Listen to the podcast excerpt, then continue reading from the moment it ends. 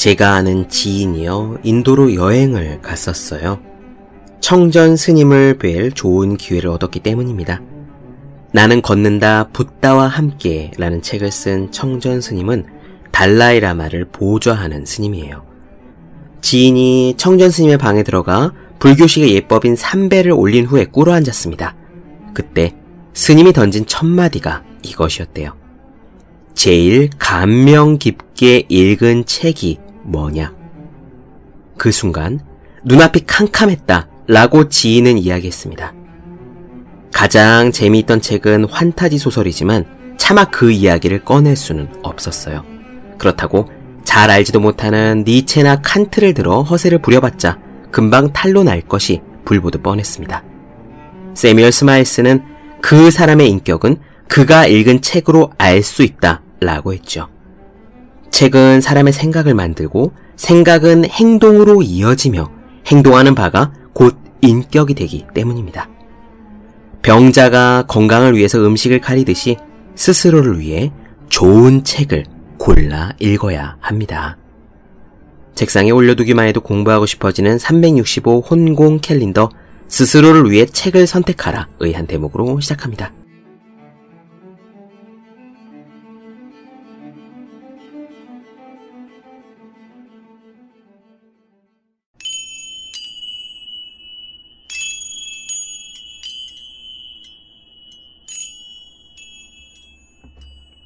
네, 안녕하세요. 본격 공부작업 팟캐스트 서울대는 어떻게 공부하는가 한지우입니다. 우리는 지금 마이클 싱어 상처받지 않은 영혼 보고 있습니다. 우리의 이야기도 거의 마지막을 향해 가고 있어요. 아마 다음 시간이면 이 귀한 이야기도 끝날 듯 합니다. 오늘은 도에 대한 이야기를 해보지요. 사실 이 부분은 조금 어렵게 느껴져서 담을까 말까 고민을 했습니다만, 그래도 지금까지 함께 따라와 주신 분들이라면 그래서 싱어의 가르침을 어느 정도 받아들이신 분들이라면 그 가르침의 연장선 상에서 막연하게만 느껴지는 저 도라는 것을 이해하기 쉽지 않을까 하는 생각이 들어서 포함하기로 했어요. 이 도라는 말은요, 노자의 도덕경에 나오는 말입니다. 도덕경이라는 것은 중학교 과목에서 우리가 배운 도덕에 대한 경전이 아니에요. 도경과 덕경입니다. 노자가 도와 덕에 대해서 남겼다고 알려진 도경 그리고 덕경을 합쳐서 우리가 도덕경이라고 부르는 거거든요. 이 도덕경의 첫 문장이자 핵심 개념이 바로 도입니다. 도를 하십니까? 라는 귀찮은 질문을 하시는 분들이 있기에 이 도라는 말이 한낱 우스갯소리처럼 받아들여지는 경우도 간혹 있는데 실제로 이 도는 절대로 그런 우습게 볼 만한 개념이 아닙니다. 동양 철학의 근간을 이루는 정수화도 같은 개념 중의 하나죠. 기본적으로는 길, 도자를 쓰기 때문에 이 도는요, 길이라고 번역이 됩니다만, 제가 아주 쉽게 이해한 바로는 이렇습니다. 말씀을 드려볼게요. 우리가 어떤 행동을 할 때, 모든 행동을 할 때요, 그것을 하는 가장 적절한 길이 있습니다. 우리가 지금 앉아서 공부를 하면요. 공부를 하는 가장 적절한 방법이 있을 것입니다. 자세든 정신 상태든 도구든 간에 말이죠. 그 적절한 방법대로 공부를 한다면 도를 따르는 겁니다. 우리가 밥을 먹는다고 해봅시다. 제때 식사를 하고 적절한 양을 먹고 나쁜 음식을 멀리 하면 적절하게 잘 식사를 한다고 말할 수 있을 겁니다. 그러면 식사하는 도를 지키고 있는 거예요. 친구를 만날 때도, 일을 할 때도, 칼을 쓸 때도, 차를 마실 때도, 검도 다도, 또 상사에게 야단을 맞을 때도, 심지어 화장실에 앉아 볼일을 볼 때도 적절한 태도가 있습니다.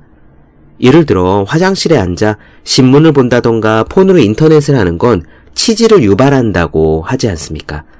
따라서 도는 어디에든 있는 겁니다. 오늘 마이클 싱어는 도에 대한 이야기를 하려 해요. 도란 일종의 균형점이라고 싱어는 말합니다. 삶에서 머물러야 할 최적의 균형점. 여기서 재밌는 것이요. 싱어처럼 수행이 된 사람이라고 해서 100%늘 항상 도에 머무느냐 하면 그렇지 않다는 게 중요합니다. 마음 수행이 된 사람은요, 운전할 때 누가 확 끼어들어도 100% 평정심을 완전히 유지하느냐? 아닙니다. 다만, 마음 수행이 된 사람은 일순간 자극이 있을 때 마음이 흔들렸다가도 곧장 마음이 제자리를 찾아옵니다. 다시 말해, 바로 도의 자리로 돌아온다는 겁니다.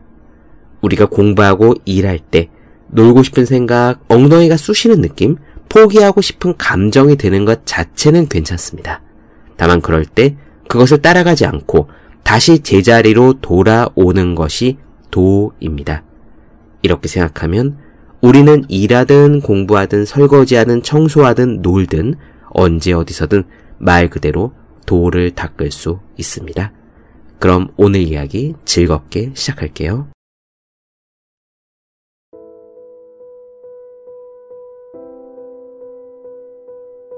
도덕경은 논하기가 매우 어려운 것을 논하고 있다. 노자는 그것을 도라고 했다. 문자 그대로 직역하면 그것은 길을 뜻한다. 이 도덕경은 단번에 읽고도 한 글자도 이해하지 못할 수 있고 한자 한자 읽을 때마다 눈물이 쏟아질 수도 있다. 문제는 그것이 말하고자 하는 것을 이해할 만한 바탕이 있느냐 하는 거다. 유감스럽게도 영적인 가르침들은 종종 알쏭달쏭한 말로써 진리의 핵심을 감춰놓는다. 하지만 이 균형, 이 도라는 것은 실제로는 매우 단순하다. 삶의 비밀을 진정으로 깨우친 사람은 아무것도 읽지 않아도 이 진리를 알아낸다. 도를 이해하려면 매우 천천히 그리고 매우 단순하게 배워야 한다. 그렇지 않으면 그것이 눈앞에 있어도 놓쳐버린다. 아주 단순한 질문으로서 다가가는 것이 도에 접근하는 가장 좋은 방법이다. 예컨대, 쉬지 않고 음식을 먹는 것이 좋을까? 그렇지 않다. 그럼 음식을 전혀 먹지 않고 사는 것이 좋을까? 그것도 좋지 않다. 이 중간 어딘가에서 당신은 도를 지나쳤다. 진동추는 굶어 죽는 것과 배불러 죽는 것 사이를 왔다 갔다 할 수 있다. 그것이 진동추의 양극단이다. 음과 양, 확장과 수축, 행위와 무의, 모든 것에는 이렇게 양극단이 있다. 진동추를 오른쪽으로 30도 당겼다가 놓으면 왼쪽으로 30도만큼의 폭으로 진동한다는 것을 우리는 학교에서 배웠다.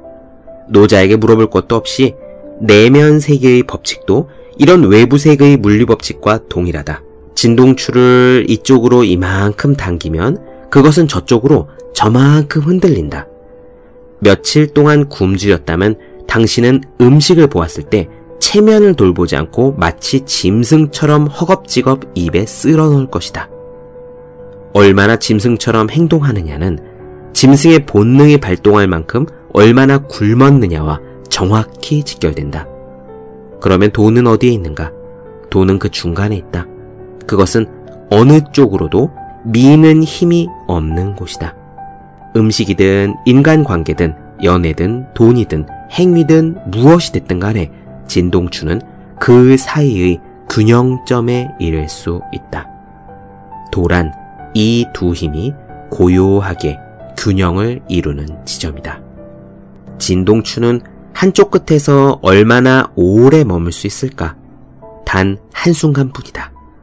그러면 진동추는 얼마나 오랫동안 움직이지 않고 가만히 있을 수 있을까? 영원히 머물 수도 있다.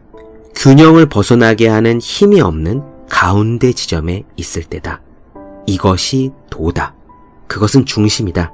하지만 이 도는 고정되어 있고 정체되어 있는 것을 의미하진 않는다. 이 도의 힘이 얼마나 큰 것인지 상상해 보고 싶다면 이리저리 흔들릴 때 얼마나 많은 에너지가 낭비되는지를 살펴보면 된다. 당신이 A 지점에서 B 지점으로 간다고 하자.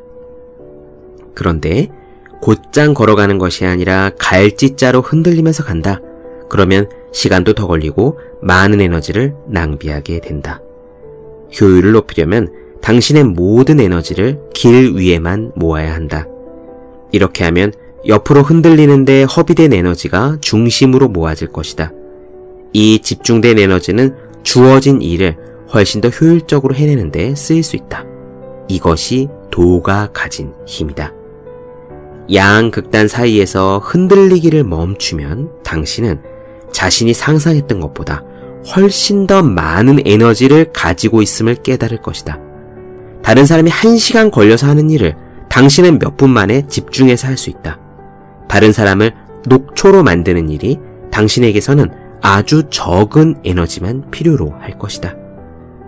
이 원리는 삶의 모든 측면에 적용된다. 균형을 잡고 있다면 당신은 건강을 위해서 적당한 때가 되면 적당하게 먹는다. 이렇게 하지 않으면 결국은 너무 많이 먹거나 너무 적게 먹거나 혹은 잘못된 음식을 먹은 결과를 메꾸느라 에너지를 낭비하게 될 거다. 행위의 효율은 당신이 중심에서 얼마나 벗어나 있는가에 의해 결정된다. 당신은 진동추의 진동의 에너지를 소모하고 있으므로 그만큼의 에너지를 삶을 제대로 사는데 쓰지 못하게 된다. 줄 담배를 피우는 사람의 예를 들어보자. 이 사람은 담배를 많이 피운다. 그의 삶의 상당 부분이 담배 피우는데 받쳐져 있다. 담배를 사고 불을 붙이고 담배를 피운다. 담배 살 돈을 벌고 담배 파는 곳을 찾아다니고 흡연이 허용된 장소를 찾아다니기 위해서 바쁘게 산다. 지금 이 사람이 얼마나 많은 삶의 에너지를 흡연에 쏟아붓고 있는지를 보라. 이제 이 사람이 담배를 끊기로 했다고 상상해보자. 한가치도 피우지 않겠어. 라고 결심한 것이다. 1년쯤 지난 후에 이 사람한테 작년에는 어떻게 보내셨습니까? 라고 물어본다면 그는 작년 한 해 동안 나는 담배를 끊었다. 라고 할 것이다.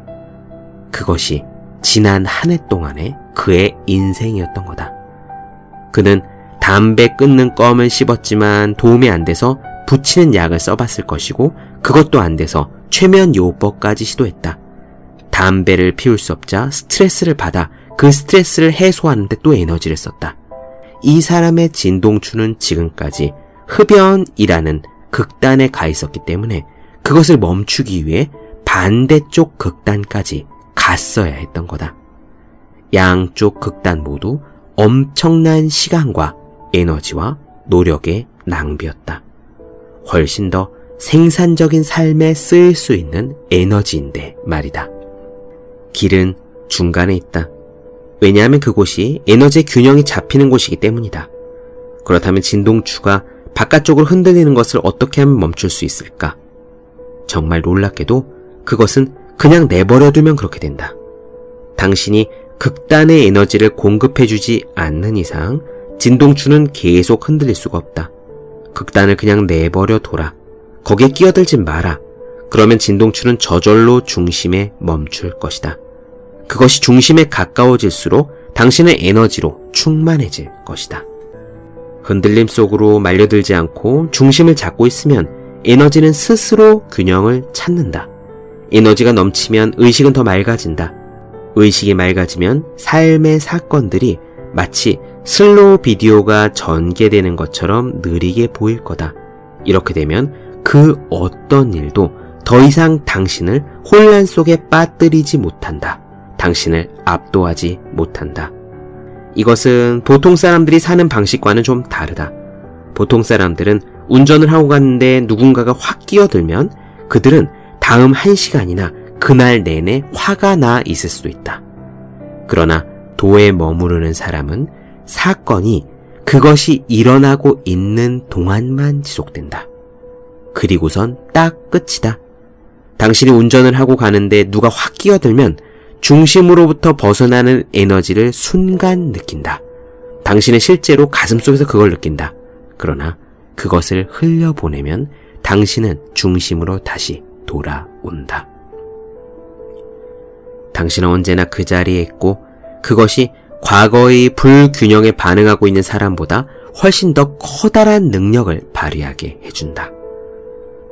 도 안에서 움직일 때 당신은 언제나 그 자리에 있다. 삶은 정말로 단순해진다. 도 안에 산다면 삶에서 어떤 일이 일어나는지를 쉽게 알 수 있다.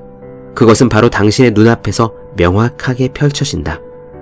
그러나 극단 속으로 들어가 마음 속에서 온갖 반응이 일어나면 삶이 혼란스럽고 복잡하고 어려워 보인다. 그것은 삶이 복잡한 것이 아니라 당신의 마음이 혼란에 빠져 있기 때문이다.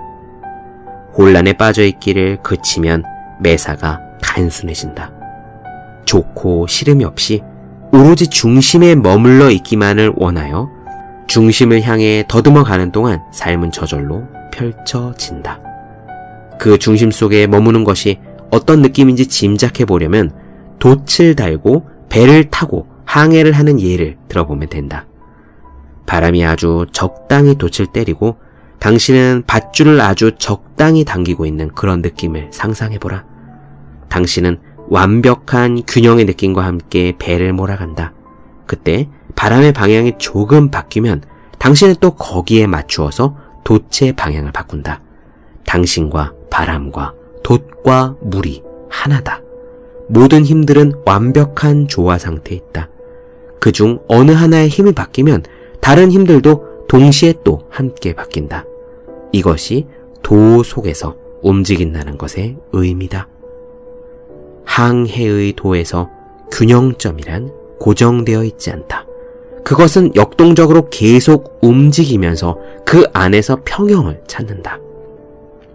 당신은 균형점에서 균형점으로 그리고 중심에서 중심으로 움직일 것이다.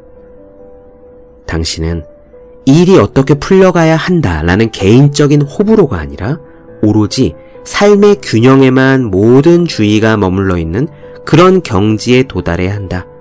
삶의 모든 것이 이렇게 되어야 한다. 균형 속에서 일할 수 있게 되면 당신은 삶 속을 자유롭게 미끄러져 갈 수 있다. 도에 이르면 애쓰지 않고도 행위가 일어난다. 삶이 일어나고 당신이 거기에 있다.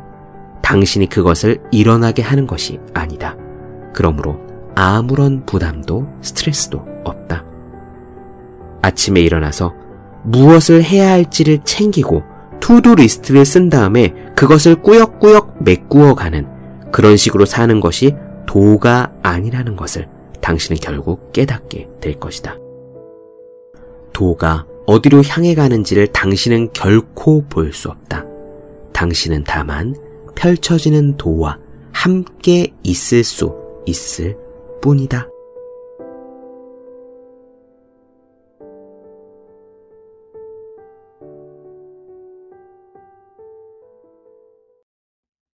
네, 본격 공부작업 팟캐스트 서울대는 어떻게 공부하는가?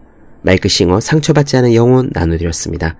더 많은 이야기가 궁금하신 분들, 질문사항 있으신 분들은 네이버 블로그 생의 즐거운 편지, 다음 카카오 브런치 한주의 브런치, 인스타그램 해시태그 서울대는 어떻게 공부하는가, 유튜브 서울대는 어떻게 공부하는가 검색해 주시면 좋겠습니다.